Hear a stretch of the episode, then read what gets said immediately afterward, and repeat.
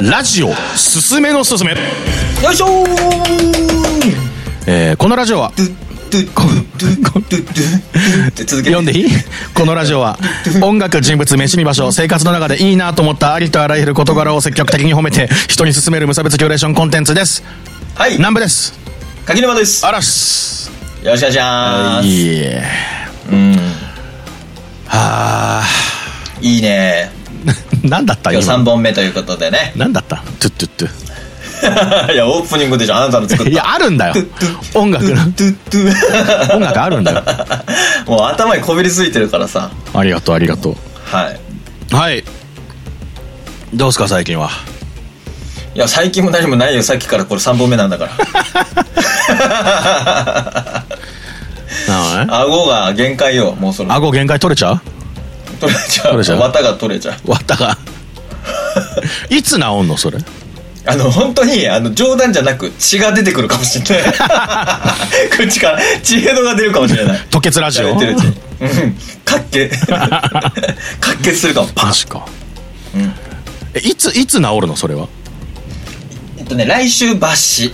あで多分昨日ぐらいがピークで、あうん。1週間ぐらいかけて腫れが引いてくよって言われたはああじゃあひ引いてはいるんだ。引いてってはいるらしい。昨日の方が確かにもうちょっとすごかった。なるほどね、もうだからスライムみたいなフォルムだもんね。今ねそう下がでかくてね。そうそうそうそう。そうそうそう。なるほどね。はい。はい。じゃあ行きましょうか。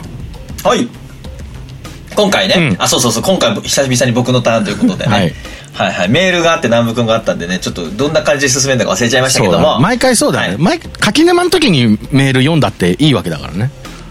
確かにね。さそうだよ。まあまあまあまあ。南部がそうやってるから。まあまあ。え何なんだろう。なすりつけんなよ。やらせていただきます、はい。今日おすすめするのは、うん。原点に帰りまして。原点。はい。うん意外と僕これ好きなのに、うん。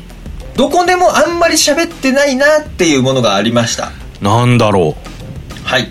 今日僕がおすすめするのは、うはい。筋肉少女隊です。ああ言ってるよね。そう。俺言ってるってか俺あその学生時代すげえ言ってたよね。言ってた、うん。でエレカシを聞き始めて一切聞かなくなったんですよ。おそれでエレカシの話はえそっから続いてるからずっとするんだけど、うん。筋肉少女隊っていうのがね、うん。実は僕は大学のあ高校3年生か大学1年2年、うん。3年生ぐらいまで、ん。エレカシをにどっぷりハマるまでは筋肉少女隊めちゃくちゃ聞いてたのよ、いなるほど。はい、でねその影響って実は結構本当はあって、うんなんだけどどこでも特に喋る機会もなく、うん。まあ言ったらちょっとアングラな音楽なのでね。まあまあまあね。そういう演出だよね。そうですそうですそうですそうです、なのでまあちょっと改めてここで話してみようかなと。お。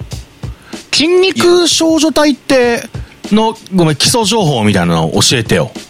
OK 筋肉少女隊とは？とははい。1980年代後半から1990年代に活躍した、えーロックバンドでまあ元祖ビジュアル系でございましてはああの表の x ジャパン裏の筋肉少女隊と言われていたとかどうとか。表の YMO 裏の P モデル。表の X ジャ X うん。裏の筋肉少女隊でございます。なるほどね。はい。まあ言ってしまえばかっこよくないビジュアル系バンド。それが筋肉少女隊です。かっこよくないの？これはねまあかっこいいんですがまあまあ曲を聴いてもらったらきかっこよくないんじゃないですかね。まあ曲名もですね、うん。えー元祖高木ブー伝説。は釈迦。あうん。えー釈迦ってのは？えっとあ釈迦あのシャクソンのっていう曲とかですね。あと「これでいいのだ」あのきバカボンからね、うん。撮ったね「これでいいのだ」とかですね、うん。まあちょっとええーえまああのすごくね江戸川乱歩にえー筋肉少女隊のメインのね、うん。あのフロントマンの大月健二さんがね、うん。皆さんご存知だと思いますけど大月健二さんがフロントマンでいまして彼彼が彼のその文学的そのアングラーセンスと、うん。彼を支えるバンドメンバーたちの音楽趣味がビジュアル系だったので、なるほど。そのなんて言うんだろうなそのエログロナンセンスな大月健二の世界観を、うん。ビジュアル系バンド的なそのサウンドが支えるそういうバンドになっております。なるほどね。はい。でこの大月健二さんがまあそのか作詞作曲作曲っていうかまあ作詞をメインにしていて、うん。作曲もする作曲とかねそのなんていう全体のプロデュースは大月健二のイメージでうん。結構するんだけど、音いかんせん音楽は全く作れないので。え？大月健二さんは。あ、そうなの？うん楽器も弾けないし歌が上手いわけでもないっていう。ただモテたくてバンドを始めただけっていう人なのでもう言ってしまえばその陰キャの陰キャの U ですよ。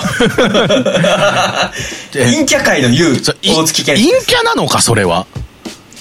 だってい、やだからいだから陰キャ界の U なのよ。だって、普通陰キャって一人で家で淡々と楽器弾いて、ただただ技術だけ上がってくもんなんじゃないの？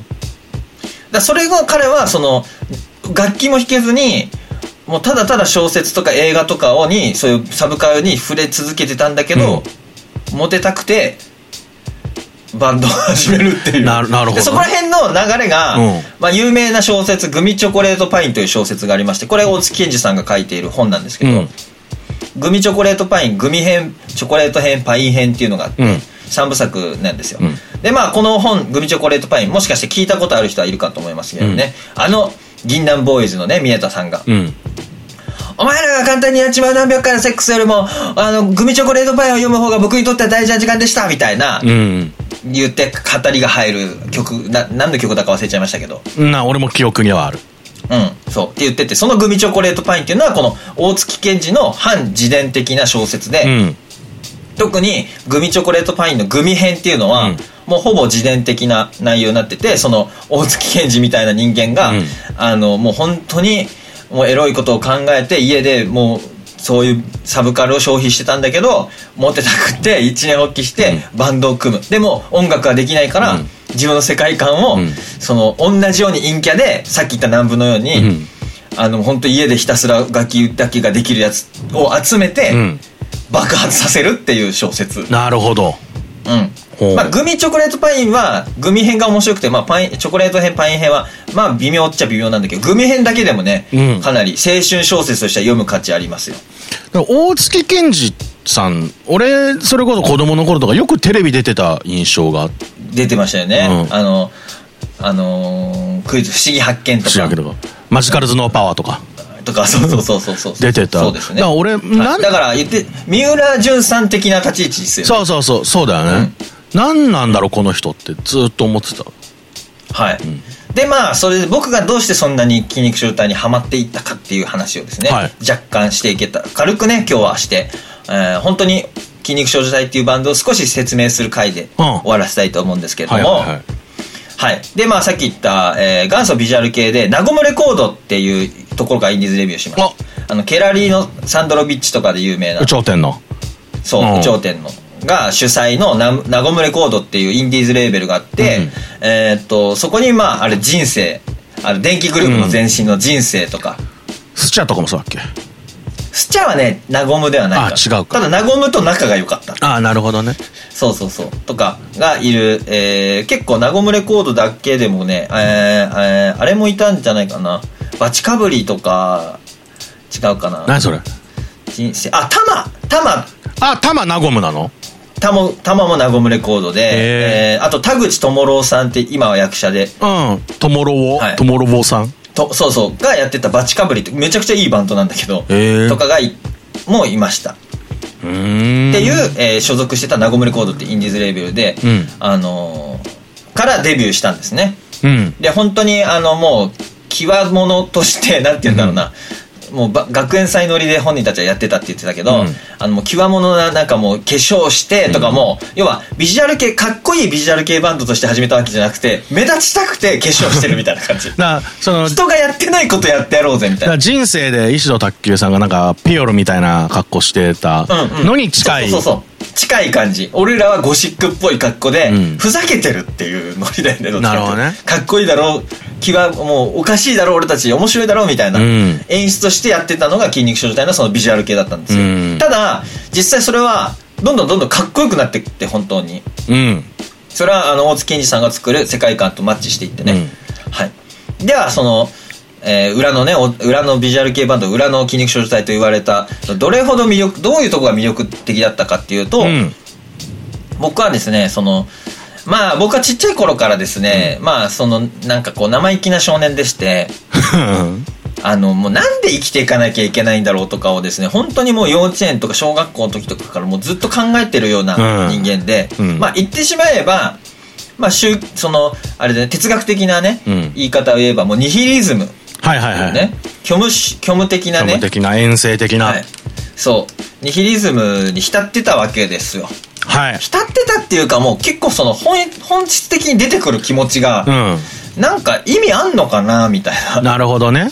気持ちでもきっとみんなあるじゃないそれってあるはあると今の現代のことも人たちだってうんあると思うんですよ、まあなんとか折り合いつけてね、やってっけど。そうあだからこれもしかしたら今日話すことって僕もそうだけどやっぱり10代から20代の過渡期ぐらいのうん。時にやっぱ筋肉症状態で通るものなのかもしれないだから30歳とかこのラジオ聞いてる人結構年上の人とかもいると思うんでそういう人たちは、うんあったよねぐらいの感じで聞いてもらえると面白いと思うんですけど、うん。はい。で、そういう時に、筋肉症状体っていうのはね、このね、まあ、言ってしまえば、こう、逆説的表現のマジシャンみたいな感じなんですよね。ほで、やっぱりね、あの、これね、今改めて、すこの、これをやろうと思って調べた歌詞とかね、曲調べてみると、うんやっぱ今でもね、すごい、こういう、なんていうな、文学的なね、うんあの、歌詞の歌ってないなって、やっぱ思うぐらい、すごい個性的でした、歌が。う。ほはい。で、ちょっと紹介していきたいと思います。う。まあ、えーゆ彼はですね、その、やっぱ、江戸川乱歩とかですね、えーもう、その純文学とか、いろんなもう文学にとんでもなく影響を受けてるんですよ、とりあえず。うん。音楽よりも。なるほどね。はい。なので、それをいかに、その音楽、歌に閉じ込めるかっていうのが、大津健二の役割だったわけね。他の人が音楽作ってくれるから。ははい。だから、もう言ってしまえば、一曲が短編小説のような内容になってます。あ。なるほど。はい。で、その逆説のマジシャンで言うと、まず僕はね、いっぱいいろんなところで衝撃受けたんだけど、まあ、こう釈迦って曲があるんですよ。これデビュー曲かな。とすごいタイトルだよね。ね。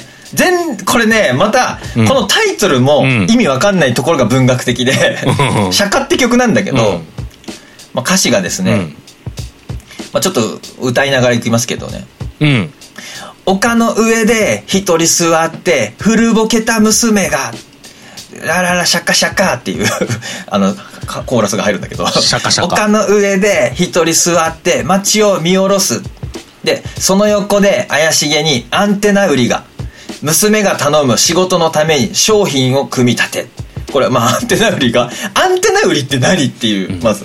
あ古ぼけた娘って何？そうそうそうそう。丘の上で一人座って、古ぼけた娘が街を見下ろす。その横で怪しげに、忙しげにアンテナ売りが。うん。娘が頼む仕事のために商品の組み立て。まあ、アンテナを組み立ててるっていう。もうこの時点で世界観じゃん。そうだね。いわゆる共感の歌とか、ではないね。ラブソングとかと、うんなんか一線を画すでしょ。うん。もう本当にお話じゃん。うん。文学のようなお話、世界観の話ですよそうだね。はい。で、この先が僕すごい好きで、で、娘が頼む仕事のために商品の組み立て、結構いい人だったから、恋してあげてもよかった。結構いい人だったから、好きになってもよかったっていう歌なんで。で、その後が、ドロロのノーズイってわけわかんない言葉ずっと言うんだけど。な、おう はい。で、これね、この歌詞がすごい僕好きで、うん。普通恋する側って弱いじゃん。そうだね。うん。恋する側って負け、まあ、あの、ほ惚れたが負けっていうかさ負け。うん。ね。あの、好きな人に愛されたいとか、好きな人にちょっとこびるような気持ちっていうか、合わせちゃうみたいな気持ちがあるじゃないうん。あの、この人に好きにさせられたみたいな。うんでも、この歌は、うん結構いい人だったから恋してあげてもよかったっていう。なんか恋する側が私が恋してあげているっていう。なるほど好きになってもよかったっていうのが、なんか僕は正直これ多分高校3年生ぐらいの時に読んだ時に、なんじゃそりゃっていうか、はあはあ触れたことない感覚だったのね。確かあんまないよね。うん。で、まあ、この先もこのお話が進んでいって、まあ、最終的に、まあ、聞いてもらうと分かるんだけど、あの、これね、これままたね釈迦が全然関係ないんですよこの歌。え？ブッダ出てこないの？でって一言だけ出てきてあのね まあちょっと曲聴いてもらうと一箇所だけ出てくるけど全く意味はないです。はい。で最後にアンテナよりはねこれね屋根から落ちてね、うん。死んじゃうんですね。で月の光浴びて、うん。アンテナが錆びる。屋根の上から屋根の上のアンテナから飛び出る電波がうん。結構いい人だったから恋してあげてもよかったっていうのにつながるんですよこれ、ほーなるほどね。そのアンテナ売りが死んじゃって、もういないからうんこの言葉になるんですよ。結構いい人だったから恋してあげてもよかったっていう、うん。結構いい人だったから好きになってもよかった。ドロロのノーズイって多分そのあ脳髄が出ちゃってるのうん。かそう死んでね。自分の自分のノーズイなのか相手のノーズイなのかわからないですけど、うん。このドロロのノーズイっていうわけわかんない表現が続くっていう、うーん。これもう物語じゃない。そうだね。で物語といえば例えばバンプ・オブ・チキンなんていうねバンドがあーまあまあ寓話的なね。まあカリスマで、うん。はいであの人も結構寓話的な話じゃない、うん。歌詞の世界観が、うん。でもやっぱりねこの筋肉少女帯大槻ケンヂさんの世界観っていうのは、うん。まあ、やっぱりその裏口がやっぱ純文学江戸川乱歩、うん。エログロナンセンス、うん。不条理。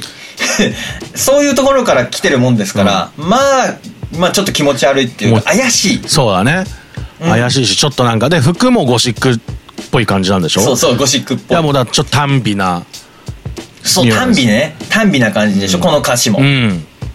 でやっぱりねその例えばバンプ・オブ・チキンはねやっぱ結構いい人だったから恋してあげてもよかったみたいな歌詞にはならないっていうか。ならないね。うん。そう。なんかこの面白さなんですよ。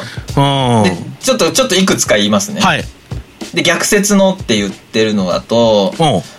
あのー例えばねあの「これでいいのだ」っていううん。歌があるんですけど、それも「これでいいのだ」っていう言葉から歌詞を生んでるような歌なのね、うん。バカボンバカボンバカボンの「これでいいのだ」っていうのが、うん。あの有名なワードがあってね。それをそこから物語を作ったような歌だから、うんその結局この「これでいいのだ」に持っていくための物語だったりするんだよ。なるほどなるほど。だからそこまでがいいなんか逆にわざわざ悲しい物語作っていっていろいろあるけどいろいろあるけどこれでいいのだっていう歌って。ああだケンドリック・ラマーの「オーライ」みたいな。ああでもそうかも。あケンドリック・ラマーのオーライはうん。知ってるけど俺も、みたいなことだよね、そうそうそうみたいなことそうそうそう。お。逆説的に。オーライってこれでいいのだって意味だもんね。そうそうそうそうそうそうそう。そう。逆説的にとなんかねこう意味を再構築していくんですね。なるほどね。でなんでかっていうとさっきのあのねこうニヒリズムがね根底的にあって、うん。筋肉少女隊の歌っていうのは、うん。それで僕がねあの歌が好きっていうよりは単純にこの一節が好きっていう歌があって曲とか全部通して好きとかじゃないんだけど この一節があるからこの歌好きっていう。歌ああ時々あるよねそれね。そう あるでしょ。わかるわかる。そこ聞きたいだけに全部聞くみたいなのあるじゃん。うん「きらめき」っていう歌があるんですよ。あら。筋肉少女隊の「きらめき」っていう歌があるんですよね、これがですねどういう歌かっていうとえー、小さい頃だなじいさんに聞いたよっていう歌なんですけどうん。年老いてゆくのに辛くはないのかと聞いたと。うん。そしたら、えっと、そのじいちゃんが、何を言うちょるか、腰は痛いがな、長生きしたらお前に会えていい塩梅って言うんですよ。まあ、年老いていくのは辛いけど、うんうんまあ、お前に長生きした上にお前に会えたから、まあ、いい塩梅じゃ、うんとじいちゃんが言ったと。で、そ、それを聞いて言われたと。で、その次の歌詞で、今君を見つけて、じいさんが分かった。この世は苦しみときらめきのひまわりっていう歌詞で、まあちょっと意味わかんないんだけど、どういう歌かっていうと、めっちゃいいねうんめっちゃいいでしょ？ううんん。えっ、と、夕暮れに出会って、ドゥードゥ、川沿いに歩こう、ドゥードゥ、君の髪、香り素敵でいい塩梅。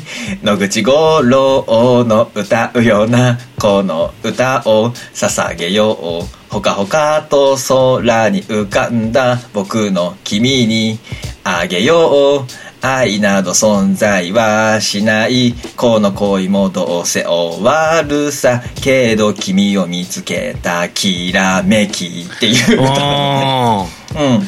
だこれも、要は、あの、なんかなんで意味があるのかなって思ってる少年が、うん。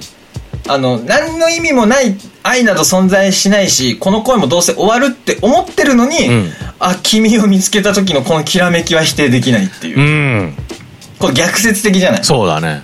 きらめくから生きていくんじゃないっていう、うん。その、何かいいことがあるからっていうよりは、なんか意味ないかもしんないのに、でも意味を感じちゃう自分がいちゃうっていう。うん。なるほどね。う んあ好きな人見て、うん。好きな気持ちになっちゃってる自分がうん。否定できないっていうこの。うんそのひ否定しししまくってったこの主人公が否定できないことを見つけちゃったっていう。うん。この逆説的な意味っていうかさ。いやわうんいいね。うん。そうそう。でこれがねこうこのなんていうのこの世界観といいんだよね。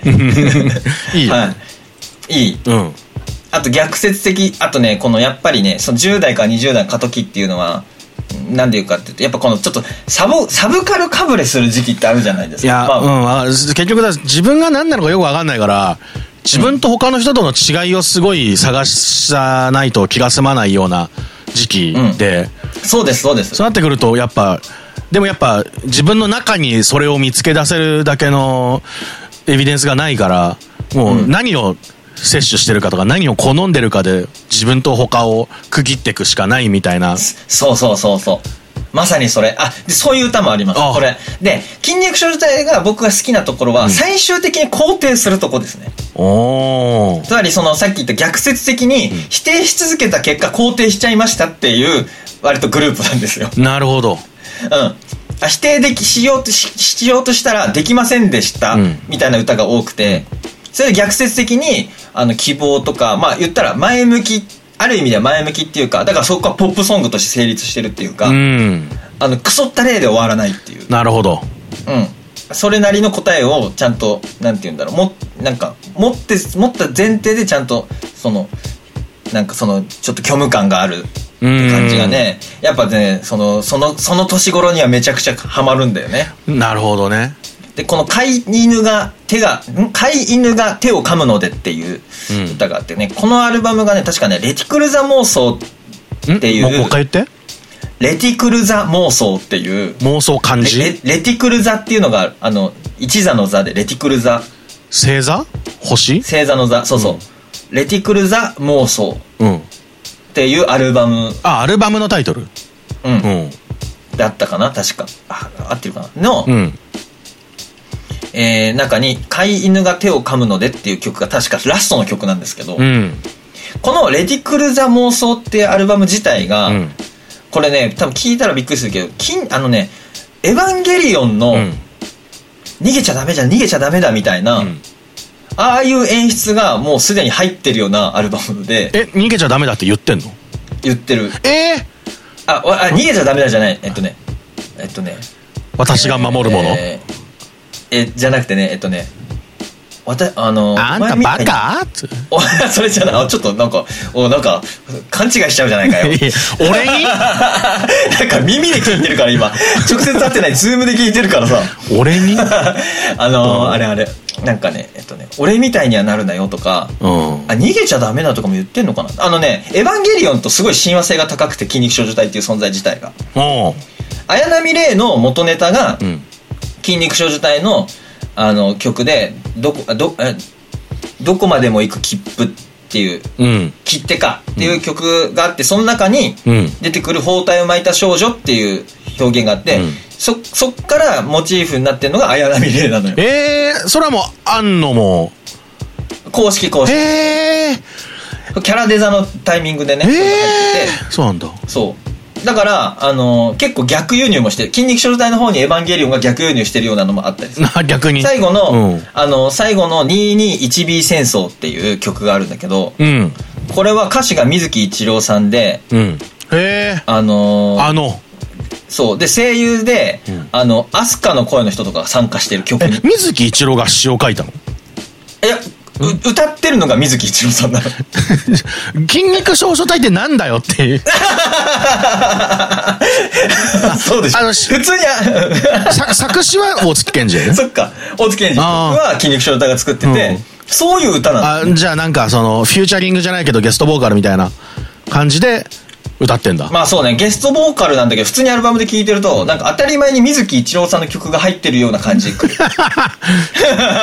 いや、まあ、あの、水木さんの異物感はやっぱ、どこにもね、やっぱ、中和できないものあるからね。そうすごい面白いよね、確かに今笑われてそうか変だなと思ったけど もうそれぐらい世界観が強烈だから受け入れてんだよね俺もなるほど。もうそういうもんだと。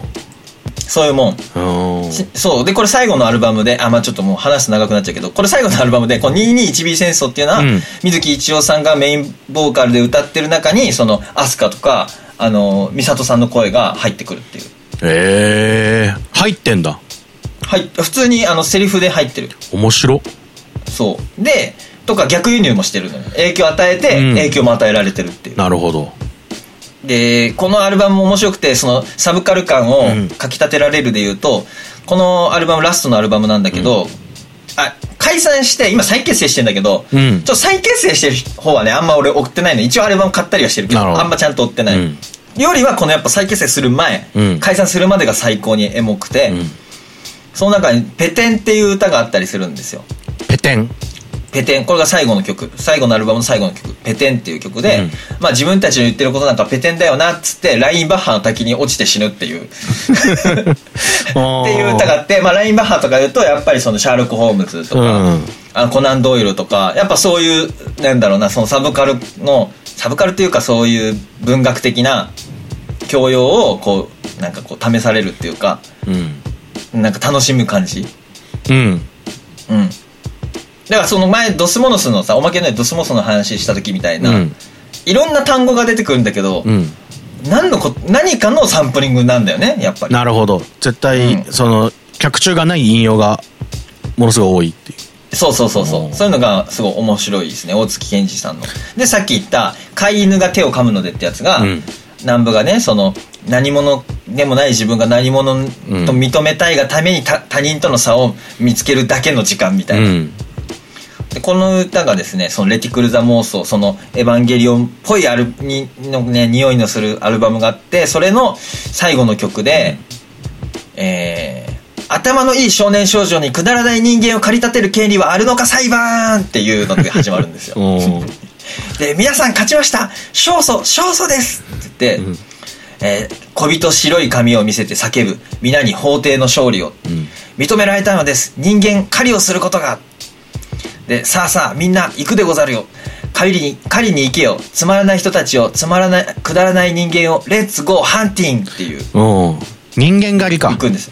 人間狩りをする。うんで、みんな認められないくだらない人間を人間狩りしようってキャハハハハみたいな、なんかちょっと怪しいやつが歌ってるんだけど、レッツゴーハンティングみたいな。怪しいやつが歌ってんの？そう、怪しい。まあ、大月健二が、怪しい怪しいキャラクターになりなるほどね。ううんん。だから、それも珍しいね、言われてみれば。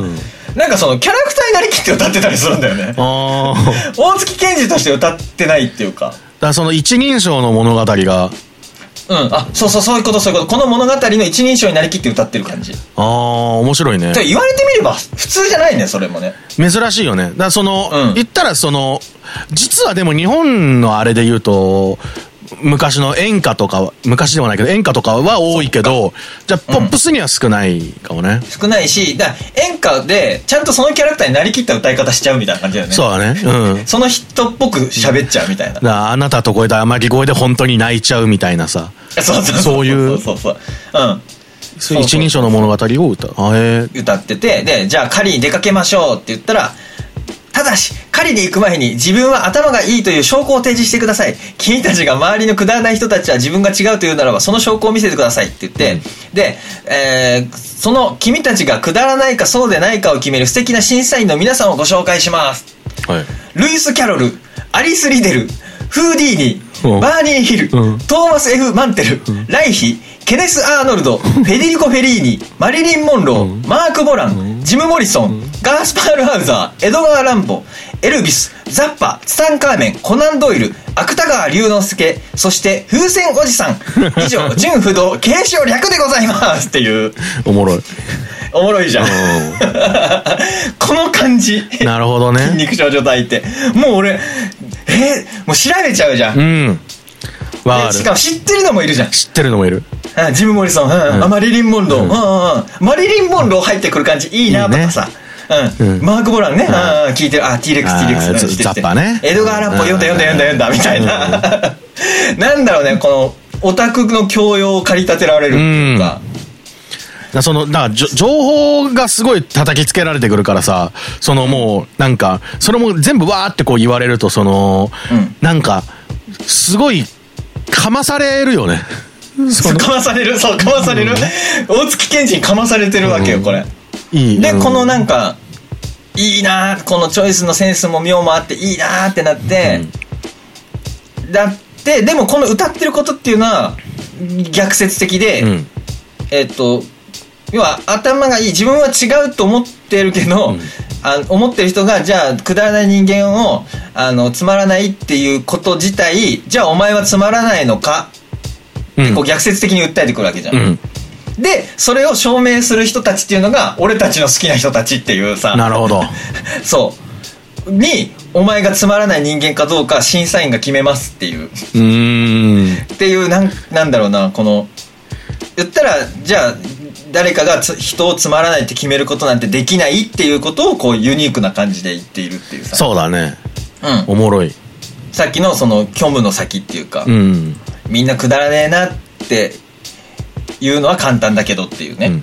じゃあその、俺もちょっと興味出てきて、うん。ちょっと、まずこのアルバム聴きなよみたいなのを教えてよ。うん。えっと、僕が実はすごく最初に聞いてよかったなって思ったのが、うん金賞の大水銀っていうベストアルバムがあるんですね。ベストアルバム？はい。金金賞の？賞の大大水銀っていう。水銀？大車輪うとん。大水銀っていうのがあるんです。水銀水の銀？はい。うん。でその大水銀ってアルバベストアルバムがすごくチョイスが僕は好きで、その中に僕の大好きな2曲があって、おう。それが、えーっと、えー君を俺で変われっていう歌があって、これもまあ同じようなことなんですけど、うん苦しいね。その言葉だけでも。苦しいでしょ？君を俺でこれまた入りが、うんこれいいよ、入りがね。カフカフェリーにマザーグース。それより不思議な彼女。どうしてもドーンとオープンヨアマイハーっていうのがあるんだけど、うんこれも同じ世界観も言ったら一緒で、あの、まあ、カフカフェリーにマザーグースよりも不思議な彼女。うん彼女はどうしても心を開かない。うん。で、つまらないのよ、エブリデイ。嫌になるわね、人生。誰も私を don't understand me って言って言ってるっていう。でもこれでさ、俺まあ確かにカフカ、俺これで俺、カフカは読んでたんだけど、うんフェリーニは見たんだけど、マザーグース買って読んだもんね。ああ、そう。読んだ。で、マザーグースってなんだろうと思って。そしたらマザーグースってあのなんかあれ、言葉遊びみたいなうやつだよね。ん。そうね。なんかダジャレみたいな。うん。確かに変な要は言葉遊びだからわけわかんないき気持ち悪いことずっと言ってるようなあの 子供の遊び歌なんだけどあれ、な、ハンプティ・ダンプティとかもそうでしょ？そうそうハンプティ・ダンプティとか。か、そう意味わかんないやつあれもう日本、で面白い日本語で読むとわかんないけど、英語で読むともちゃんとね、韻踏んでて。韻踏んでてそう気持ちいいんだよねうん、でっていう歌があってこれとかもね好きで、うん。うん。あのまあそれであのだけどあのえっ、とうん。きあ君を俺で変われみたいな歌なんだけど、まあこれもまあいい歌で、あとね、これがやっぱりね、きその大槻ケンヂのこのえ江戸川乱歩的世界観、うん。虫娘っていう、おーもう、もはや、戸川純感もありつつ、そうそうそうそうそう。あ、ゴーゴー虫娘だ。ゴーゴー虫娘。うん。で、あもう入りが、うん。D 坂あたりのゴーゴークラブでって言葉で入るんだけど、うん。まあ D 坂といえば、もう江戸川乱歩の小説に出てくるあー。D 坂の殺人事件みたいなのがあるんだけどそうなんだ。D 坂って出てくるね、うん。そう。とかまあそういうとこからは引用から始まって、D 坂あたりのゴーゴークラブで今なら虫娘貸し出してくれるぜ。踊ってやりなよあの子と。心は天使だから。みたいな、うん。もうなんだろうもう本当世界観でしかない歌なんですよ。でこれね僕がね好きなのがね歌詞がね「ん。ねえあの子の世界は鏡地獄」っていうサビなんだけど、うん。なんかあの「虫娘のくせにナルシストで」っていう、うん。歌詞があってなん。か好きなん。だよねなん。かまあ、うん。いいねなん。だろうなちょっと今具体的に言えないけどこの文学的な匂いっていうか、含みだよね歌詞のそうだねその言葉の圧と多分だからまたそのそれがガーンっていうさ演奏に乗った時にやっぱその生まれるパワーも当然あるわけじゃん。そうそうそうそうそうそうとりあえずじゃあ発目聞くのであれば金賞の大水銀がおすすめ。そうだね。おすすめですね、うん。その後アルバム単位で聞くと、うん。どれもすごく魅力に詰まってます。なるほど。毎回曲とか音楽性はうん。いろんなチャレンジングしてて、うん。ニュアンスが微妙に違うんですけど、でごめんもう長くなっちゃったかな。いやいやまあ全然全然。あのねでもう一個、うん。独特の世界観っていうかあの個性強烈な個性があって語りっていう手法をうん。歌にめちゃくちゃ取り込んでいくのね。うん初期こそ叫んでるだけなんだけどどんどん語りが入ってくるの。さっき言った「逃げちゃダメだ」みたいなのが入ってきたりとか、あのアスカの声が入ってきちゃうとか。歌なんだけど演劇のような、うん。やっぱ一個の映画のような世界観を大津健二がこう作ろうとしてくるんですよ、うん。曲一曲に対して、うん。短編小説短編映画みたいな。でこれ極まっていきまして、サンスサンフランシスコ10 Years After っていう曲があるんですけど、うん。これがですねサンフランシスコっていう初期の名曲があるんですね、うん。あの恋人別れ際の恋人とサーカスを見に行って、うん。あの綱渡りを見ながら自分たちみたいだって歌ってる歌っていう のがあるんですけど、このサンフランシスコもすごいいい歌でそれの10年後ってこと？そうなんです、うん。でどういうことかこのサンフランシスコっていうのがですねあうん。さようならさようならこんなに遠い国の果てでお別れするなんて本当に辛いって言って、うん。サーカスを見てでサーカスが来ると二人ドキドキしてまだ僕は君を恋してるかもしれないなんて思い違いをしてサンフランシスコっていう歌なんですよ。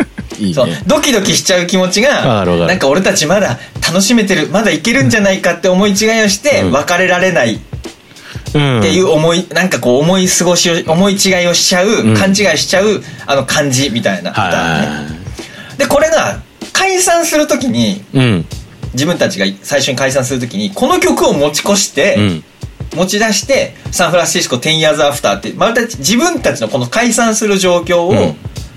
この歌に投影して再解釈した10年後の歌っていう。はいやそのまだ俺たちやれるんじゃないかみたいな。まだ俺たちまだこのままいけるんじゃないかって思い違いをしてきた10年間みたいな。感じで、うん。サンフランシスコ10 years after っていう10年活動したんでね。10ああ10年。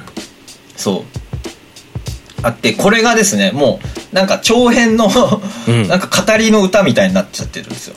もう語りなんだずっと。語りほ半分ぐらい語り。であすあのそれであの美里さんの声とかが入ってきてうん。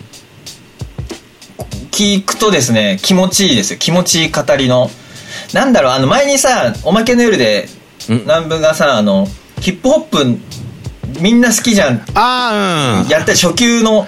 あれねであの早口のところ気持ちいいみたいな、うん。あるじゃん。歌の中に入るそう。早口気持ちいいよ。早な口気持ちいい。あの感じ。ああもうずっと？語りがそうそうそうそう。その感じの語りのやつが曲中にいっぱい入ってきて、ううんわすっごい面白い気持ちいいみたいな。なるほどね。はい。なんでこれもぜひね一個の到達地点としてねサンフランシスコ10 years after それな何入ってんの？これは最後のえあこれはですねまためんどくさいんだけど、うんえっと解散した後にベストアルバム出さなきゃいけなくなって 解散後のベストアルバムの、うん。あのオリジナル曲としてその曲だけ入ってるんだよね。サンフランシスコ10 years after ってアルバムだったと思う。ちなみにさその大水銀とかはそのサブスクとかで聞けんの？あどうなんだろう。多分まずはあれじゃない？サブスクにあるやつの方がそその、皆さん、き、そうですよね。まず聞いて、ね、今今ちょっと調べたら、うん。あのーなかったのよね。あ待ってじゃあ今俺も調べるから、この中から今サブスクで今 iTune である筋肉少女隊の中で、うん。おすすめのアルバムを、そそっちの方が多分、もう今聞けるからね。うん、ちなみに「おまけの夜」っていうあれですよ名前の元ネタも、筋肉少女隊の、うん。えっと、断罪断罪また断罪っていうミニアルバムに入ってる、うん。おまけの一日っていう曲があって、ほあの、ぐうたらしてた男が、うんあの、死ぬことになっちゃって、うんあの、最後の日に神様におまけの一日をもらって、うん一日だけ生き延びられると、う。うん。チャンスをもらったんだけど、結局何もせずに、あの、日が暮れる頃夕暮れを見ながら、うんああ、結局僕の人生なんておまけだったのかもしれないっていう男の歌があるんですよ。ほんと短い1、2分の歌があって。で、その歌が好きで、なるほどね。そう、そっから撮っておまけの夜っていう。ああ、だ、あーあるよ、断罪断罪。その後に踊るダメ人間だ。ああ、そうそうそうそうそうそうそう。へー有名な。やっぱ有名な踊るだなんか俺みたいなそういうそのあんまり筋肉少女体をさ、気にせずに生きてきた人間からしたら、やっぱちょっと絶望先生とかそういう、ああ、そっかそっちのイメージの方があるけどね。うんうんうん。そっか、絶望、なんかね。そうだね。うん。あとなんか本当学生時代柿沼が柿ぬあの、カラオケで歌ってたあの、立ち向かうとかさ。ああ、ああ、なるほど。そこら辺は、うん。あれですね、キラキラと輝くものっていうアルバムがあるんですけど、うん。もうなんか、まさにもう今のこの YouTube 時代に輝くようなジャケットの、キラキラと輝くもの筋肉少女隊っていう、なんかダサい明朝体の、うん。いいね。これの小さな恋のメロディー、うん機械、うん僕の歌をすべて君にやる、んサーチライトっていう流れはかなり、えー鉄板ですね。なるほど。はい。聞きやすいです。ただ、うんさっき言ったちょっと怪しい感じ、うん。僕の言うその文学的で怪しい感じっていうのは、うーん。決めてくれや。おあ聞きやすいのは、うんキラキラと輝くものです。あの、ポップで聞きやすい。かっこいい筋肉少女隊うんは、キラキラと輝くもの。うんで、あ、ちょっと怪しくて、はいアングラなものを感じたい、うんなら、月光中っていうアルバムがあります。結構、あの、虫3つで虫ってやつね。あの、で、月光中ね。はい。これの少年グリグリメガネを拾うとかですね、あの名曲、夜歩くプラネタリウム人間、はい。僕の宗教へようこそとかですね、はい。ここら辺はかなり、あの、アングラ感が高くてですね、怪しい。もうだタイトルからしてね、月光中。うんだからも夜歩くプラネタリウム人間ってめっちゃいいでしょう、いいね。やっぱな、江戸川乱歩っぽい。ぽい、そうそうそうそうそうそう。だからその、カジネマは、一旦はその、キラキラと輝くもので、ポップな感じで、月光中でちょっとアングラでドロッとした感じを、それ一応2枚聞いて、うん筋肉症状で判断してくれよっていうことだね。一旦。違うか。いや、まあ、もしくは、月光中とレティクルザ妄想も同じぐらい世界観強いです。あ、レティクルザ妄想でもか。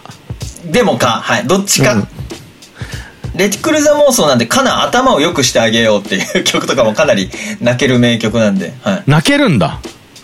かな頭を良くしてあげようって歌めっちゃいいんですよ、これね。うんあの、これじゃあ最後に歌詞、あ、もふもふとジャムパン食べている君の欲で、僕はうむむと考える。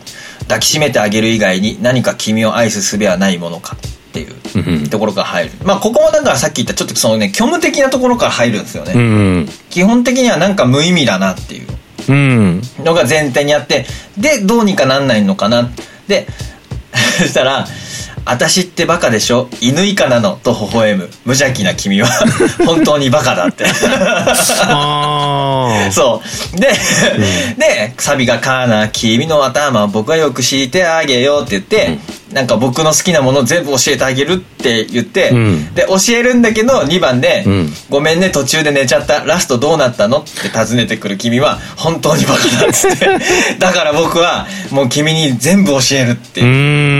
ん。なんか、なんか、うん、いいね。いいのよ。うん なんかね、あの説教臭いようで、うんこのカナの方が抜けてる感じが、うんなんか結局このカナに、ま、こう揺さぶられてる自分も出てくるっていうか、うんなんかカナの方は逆あのなんていうのこのたゆたう足じゃないけどさ、うん。こう俺が何言ったって結局そんなに響かないんだけど、うん。でも俺が何かしてあげたいっていうさ。なるほどね。そう俺がそれをしていかないと意味がないっていうか。うん、カナの方は逆にもうねなんだっね。私ってバカなのって言いながら笑って生きてるうんうん女の子。うん、ここの対比が面白い。筋肉少女隊やっぱ聞いた言葉は聞いたことあるけどもなんか曲ちゃんとアルバム1枚通して聞いたことのある人多分少ないからさ、そうだね、で俺もないし。結構、うん、意外とアルバムアーティストっていうかあそうなんだ。あのちゃんとアルバムごとにコンセプト持って、うん。通して面白いんですよ、ええ。そうそうそう。だもうちょっとまあ言ったらさジョジョじゃないけどなんか現代サブカルの必須科目みたいな、うんうん、ちょっとあんじゃん。確かに。ある。だそういうで俺もなんかもう聞いてこなかったし世紀末とかも聞かなかったし、うん。もうなそんなしスカンチとかも知らないからさ。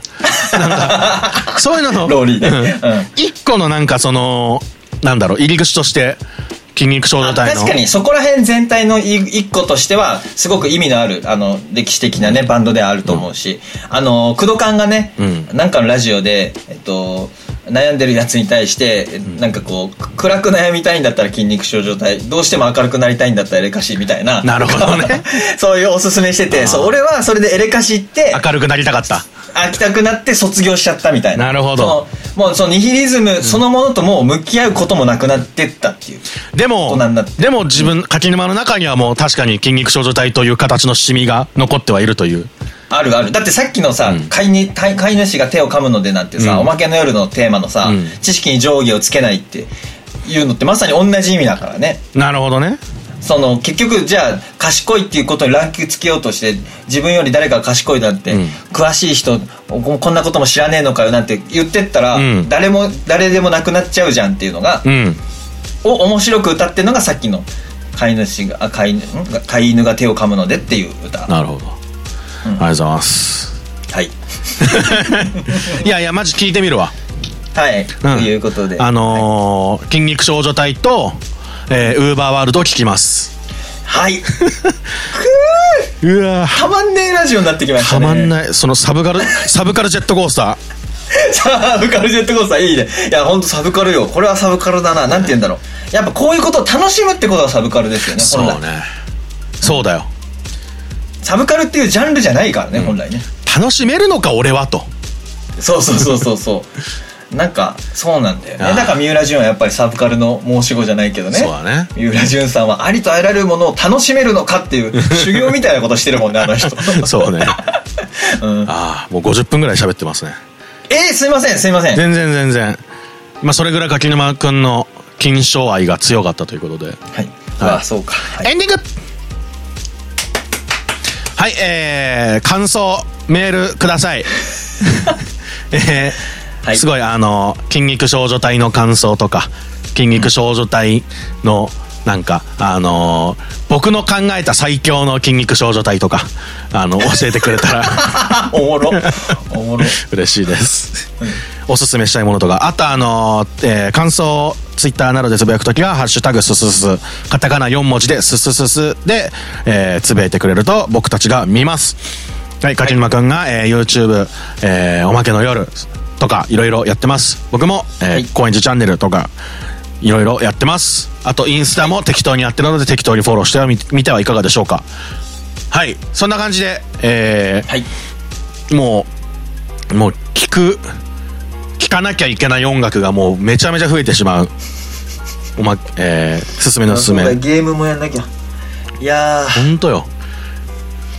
その、そっか俺に25分ぐらいで今日終わるって思った 倍かまあ、よかったと思います。